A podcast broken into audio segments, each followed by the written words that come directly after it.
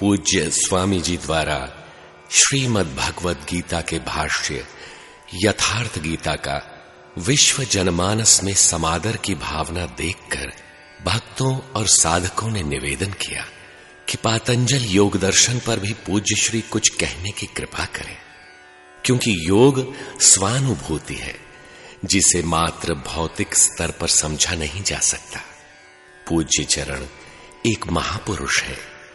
योग के स्तर से स्वयं गुजरे। हैं भक्तों के आग्रह पर महाराज जी ने कृपा कर जो प्रवचन दिए, प्रस्तुत कृति उसी का संकलन है।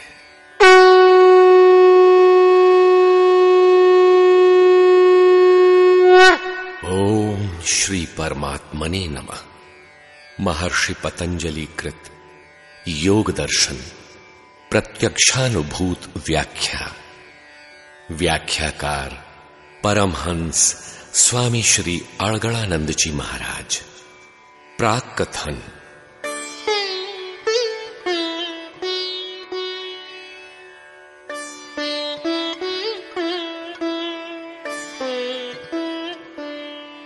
योग शब्द। युज धातु में धन प्रत्यय लगाने से निष्पन्न होता है। पाणिनीय व्याकरण के अनुसार युज धातु तीन गणों में पाई जाती है। एक, युज समाधौ दिवादि आत्मने पदी। दो, युजिर योगे रुधादि उभय पदी। और तीन, युज संयमने चुरादि परस्मय पदी। इस प्रकार योग का अर्थ क्रमशः समाधि, जोड़ और संयमन होता है। प्रसिद्ध संस्कृत कोश अमर कोश में है। योग सन्नहनोपाय ध्यान संगति युक्तिषु। योग ध्यान की संगति है। ध्यान की युक्ति है। सन्नहन, उस ध्यान में संघर्षशील होना योग है। वैद्यक में नुस्खे, अर्थात उपाय को भी योग कहते हैं। ध्यान द्वारा चित्त को एकाग्र करना योग है। दो वस्तुओं की संगति अर्थात मेल को योग कहते हैं। साधारण जन योग को वह अभ्यास मानते हैं जिससे कोई अलौकिक सिद्धि मिल जाए, जिससे ऐसे कार्य किए जा सके जो साधारण मनुष्य की शक्ति से बाहर हो। ऋग्वेद, पंचम मंडल, सूक्त इक्यासी की पहली ऋचा में है, युंजते मन उत युंजते धियो। विप्रा विप्रस्य वृहतो विपश्चित। विहोत्रा दधे वयुना विदेक, इन्मही देवस्य सवितु परिष्टुति। विप्रा, अर्थात ज्ञानी जन, बुद्धि और ज्ञान के स्रोत परमात्मा में मन युंजते अपना मन लगाते हैं। और धिय युंजते उसी में बुद्धि लगाते हैं। वही एक इत देव। एकमात्र देव है, सब कुछ जानने वाला है, यशों को धारण करता है, उसकी स्तुति महान है। इस प्रकार वैदिक संहिताओं में योग का आशय मन को परमात्मा में लगाना है। योग अनादि है। भगवान श्री कृष्ण ने गीता के चतुर्थ अध्याय के आरंभ में कहा, इमं विवस्वते योगम प्रोक्तवान हम व्ययम। इस अविनाशी योग को मैंने विवस्वान, अर्थात सूर्य के प्रति कहा। स एवायम मया, तेद्य योग प्रोक्त पुरातन। वही पुरातन योग अब मैंने तेरे लिए वर्णन किया है। इस प्रकार गीता योग शास्त्र है, जिसमें भगवान ने योग के लिए राजयोग हठ योग सुरति योग, लय योग जैसे विशेषणों का प्रयोग न कर मात्र योग शब्द को ही समग्रता से लिया है। यत्र योगेश्वर कृष्णो, यत्र पार्थो धनुर्धर। गीता उन्हें महायोगेश्वर कहती है। गीता में भगवान श्री कृष्ण कहते हैं, अर्जुन योगी नाम अपनी सर्वेशा मत गते नान्तरात्मना योगियों में भी वह योगी मुझे अत्यंत प्रिय है, जो अंतरात्मा से मुझे भजता है और निरंतर मुझमें लगा हुआ है। अर्थात, मन, वचन, कर्म से एक परमात्मा में लगने का नाम योग है। गीता में भगवान कहते हैं अनन्याश्चिंतयंतो माम ये जना पर्युपासते तेषाम नित्याभियुक्ता नाम योग क्षेमम वहाम्यहम। अनन्य, अर्थात अन्य न, मेरे अतिरिक्त अन्य किसी को न भजता हुआ, जो केवल मुझे भजता है। ऐसे निरंतर मुझसे संयुक्त भक्त के योग क्षेम का भार मैं स्वयं वहन करता हूँ। अर्थात अनन्य भाव से भगवान में लगने का नाम योग है। गीता के अनुसार योग में लगने की विधि क्या है? सर्वद्वाराणि संयम्य मनोहृदि निरुध्य च मूर्ध्याधायात्मनः प्राणम् आस्थितो योगधारणा संपूर्ण इंद्रियों के दरवाजों को विषयों से समेटकर मन को हृदय देश में स्थिर कर, सुरत को मस्तिष्क में स्थिर कर ओमित्ये काक्षरम ब्रह्म व्याहरन माँ मनुस्मरन। यह प्रयाति त्यजन देहम स याति परमाम गतिम। ओम। बस इतना ही उस परम तत्व परमात्मा का परिचायक है। उसका जप करते हुए और मामनुस्मरण मेरे स्वरूप का ध्यान करते हुए जो देहाध्यास का त्याग कर देता है, वह परम गति प्राप्त कर लेता है। अर्थात, एक परमात्मा के मिलन का नाम योग है। आप मिलेंगे कब? अनन्य चेता सततम। यो माँ स्मरति नित्यशः। सुलभ पार्थ। नित्ययुक्तस्य योगिनः। अनन्य भाव से, अर्थात अन्य किसी देवी देवता का चिंतन न करके, जो निरंतर मुझे भजता है, सदा मुझसे संयुक्त उस योगी के लिए मैं सुलभ हूँ। अर्थात, योग का परिणाम है भगवान का दर्शन, न कि सिद्धियों का प्रदर्शन। योग है क्या? तम विद्या दुख संयोग, वियोगं योगसङ्गितम् स निश्चयेन योक्तव्यो योगो निर्विण्ण चेतसा। जो संसार के संयोग वियोग से रहित है, उसी का नाम योग है। जो आत्यंतिक सुख है जिसे परम तत्व परमात्मा कहते हैं, उसके मिलन का नाम योग है।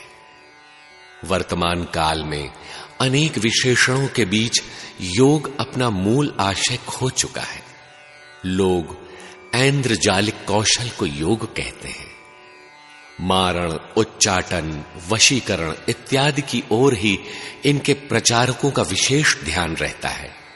अस्वाभाविक क्रियाओं तथा यंत्र मंत्र ताबीज कवच इत्यादि द्वारा कर्म फल खंडन करने का दावा कतिपय योगी करने लगे हैं। सचमुच के योगी ईश्वर चिंतन में इतने तन्मय हो जाते थे कि वे शरीर की ओर ध्यान ही नहीं दे पाते थे।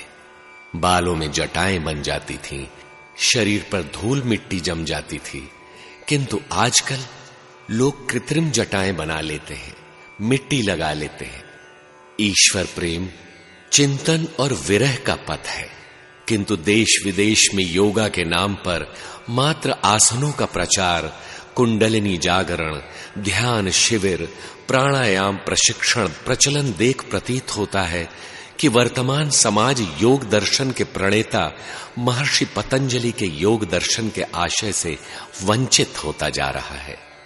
ऐसी विषम परिस्थितियों में योग सूत्रों पर आश्रम में आने वाले भक्तों की जिज्ञासाओं तथा साधकों द्वारा योग दर्शन पर बार बार प्रश्न करने पर साधकों को बैठाकर महर्षि पतंजलि के सूत्रों पर जो क्रमबद्ध उपदेश दिया गया, वह प्रस्तुत कृति के रूप में आप सबके समक्ष प्रस्तुत है।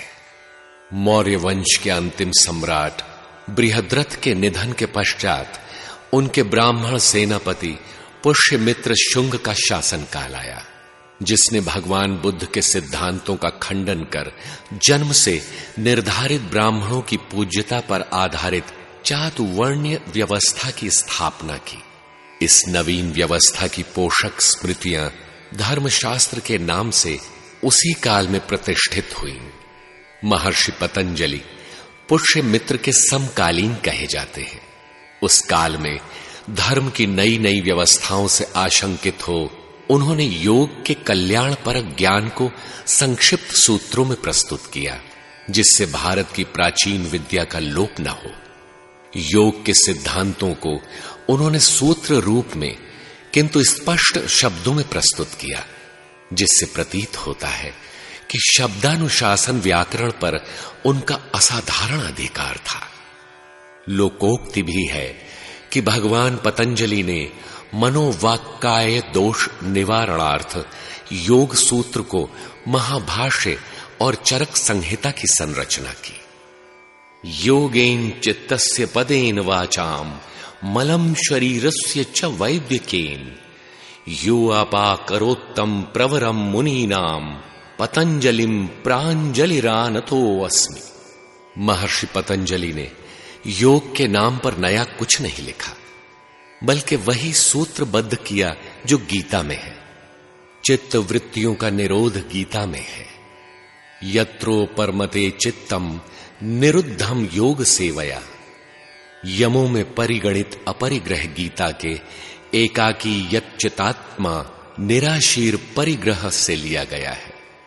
स्थिर सुख मासनम गीता के स्थिर मासन मात्मन की पुनरुक्ति है। अभ्यास और वैराग्य से मन का निरोध महर्षि पतंजलि को भी अभिमत है। ओम का जप, वीत राग, सदगुरु का ध्यान, उनके द्वारा साधना की जागृति, स्वरूप की उपलब्धि, महर्षि का सब कुछ गीता का ही रूपांतर है। वर्तमान काल में योग की दो प्रमुख प्रणालियाँ प्रचलित है। एक तो वह, जो महर्षि पतंजलि के योग सूत्रों पर आधारित है, और दूसरी प्रणाली हठ योग के नाम से प्रसिद्ध है। पातंजल योग, चित्तानुशासनम चित्त वृत्तियों को अनुशासित करने पर आधारित है। जबकि हठ योग का संबंध, शरीर संचालन, स्वास्थ्य एवं रोग मुक्ति से है। पतंजलि ने मन की स्थिरता एवं सुख से बैठने को आसन कहा है। जबकि हठ योग के ग्रंथ चौरासी से चौरासी लाख आसनों की लंबी श्रृंखला देते हैं।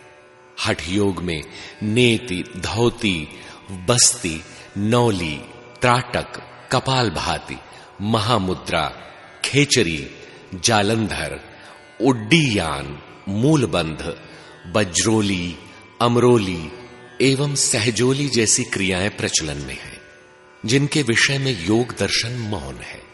हठ योग प्रणाली में षट चक्रों का भेदन करते हुए कुंडलिनी को ब्रह्म रंध्र तक ले जाना होता है। उसमें योग के आठ अंगों के स्थान पर छह अंगों की ही चर्चा है। यम नियमों को छोड़ दिया गया है। हठ योग का प्राणायाम श्वासों के पूरक, कुंभक और रेचक पर दृष्टि रखना है, जिसके कई रूप उज्जाई, भस्त्रिका सूर्य भेदी भ्रामरी, शीतली इत्यादि है। सिद्धियों को महर्षि पतंजलि ध्येय की प्राप्ति में व्यवधान मानते हैं, जबकि हठ योगी इसे योग की महत्वपूर्ण उपलब्धि मानकर इसका प्रदर्शन करते रहते हैं। कहना ना होगा कि योग के नाम पर अनेक भ्रांत धारणाओं का सृजन इन दोनों प्रणालियों को मिला देने से हुआ है।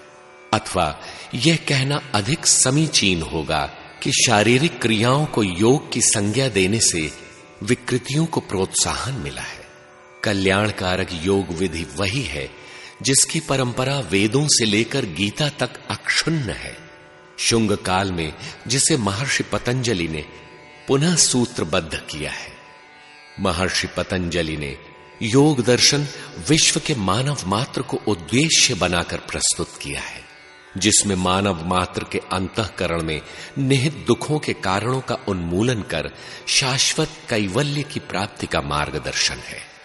योग सूत्र कठिन है और योगाभ्यास की कतिपय अवस्थाओं की पूर्ण व्याख्या उपस्थित नहीं करते। वे संक्षिप्त टिप्पणी के रूप में है। मानो निर्देश करते हैं कि किसी तत्वदर्शी सदगुरु की शरण में जाएँ। इसी संदेश के साथ महर्षि के सूत्रों की व्याख्या आप सबके समक्ष प्रस्तुत है। श्री गुरु पूर्णिमा 2 जुलाई 2004 ईस्वी। सदगुरु कृपाश्रयी जगत बंधु स्वामी अड़गड़ानंद। हरिओम तत्सत।